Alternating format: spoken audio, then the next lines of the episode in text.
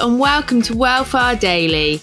I'm your host, Amy Lane, author, runner, health editor, and host of Wellfar, the weekly running podcast that's your coach, running buddy, and lifeline to other runners around the world.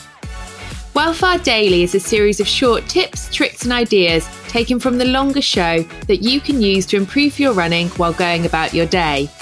Remember, you can listen to the full length episodes of Wellfar wherever you listen to podcasts. And my book, I Can Run, is available in audio form and is great company on wet winter slogs. And how does interval training play a big part in all of these different distances? Because they are so different. Mm. So if we have this ability to remember that the human body is a machine and we have this fuel that we can inject and this work rate we can output.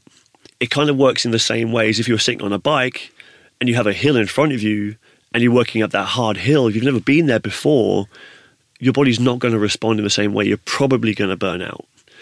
Same in a marathon. If you haven't gone to those hard bits before in the mind, then you might not succeed at that particular effort level. So, interval training from a psychological point of view puts you in an uncomfortable environment that you can't always get by yourself. Yeah. So that's why we do as a group for one. Two, physiologically speaking, it gets a lot of bang for your buck. So it's efficient because you will be rather than a four hour long run that you might be doing on the weekend, you can cover it within an hour or actually working for around 35 minutes. But you're able to get your heart rate to a, a decent level. You're looking at around about 90% of your max heart rate you're pushing your body to a point where it's producing more chemistry that you need to become more efficient at getting rid of. So, interval training is a great environment to test your body out and be able to create the things that make the sport tough and become more resilient to them. Yeah, I mean, when I've been down to track sessions, it really has pushed me. when you were like, yeah, it's really tough, I was thinking, you have nearly thrown up a couple of times on the track. Um, Nearly, you weren't going off. like, what would you? Uh, what is there any kind of like example interval session which you could share with us? What is the type of things that you get people to do on the track? When we first started out, we had um, a lot of newbie runners coming down. So what we try to do is balance the environment. If you're new to interval training, longer, slower intervals are better.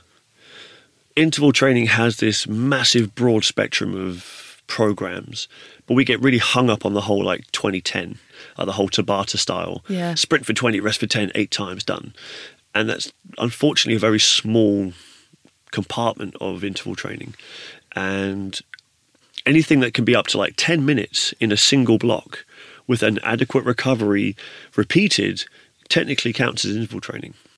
If you're keen to hear more running advice, then head on over to Wellfar the Running Podcast for full episodes with expert advice and inspirational stories from the global running community. Now have a lovely day, and I'll catch you back here tomorrow for some more Wellfar Daily.